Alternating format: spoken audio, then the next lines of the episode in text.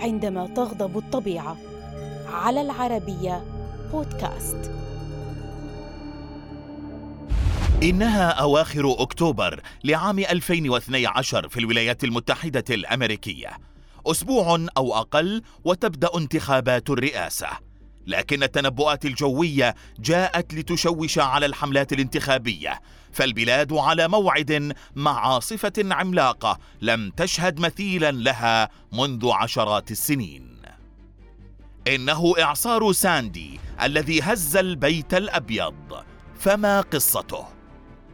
بدأ إعصار ساندي كعاصفة استوائية اجتاحت منطقة البحر الكاريبي كما أدت إلى سقوط ضحايا ودمار في كل من هايتي وكوبا وجمهورية الدومينيكان وجامايكا وجزر البهاما.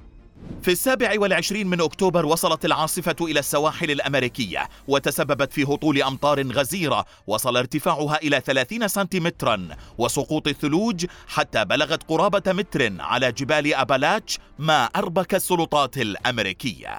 ووسط مخاوف متزايدة من تأثير الظروف المناخية القاسية على الحملات الانتخابية. وربما إعاقة عملية التصويت في السادس من نوفمبر أعلنت حالة الطوارئ في ولايات الساحل الشرقي ومحيطها. وحث مسؤولون السكان على تخزين الطعام والماء والبطاريات تحسبا لاشتداد العاصفة حيث يصل تأثير الإعصار إلى نحو 60 مليون أمريكي.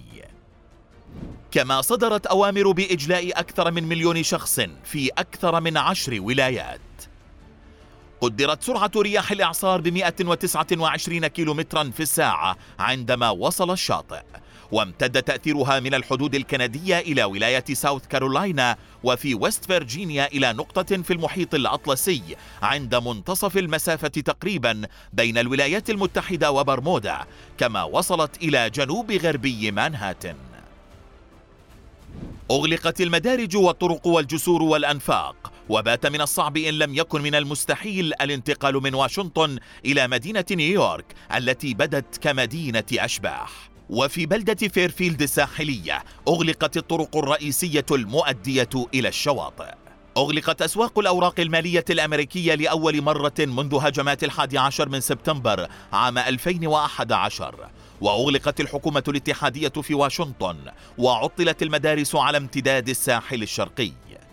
وتسبب إعصار ساندي في تعطيل حملة انتخابات الرئاسة الأمريكية قبل ثمانية أيام فقط من الانتخابات.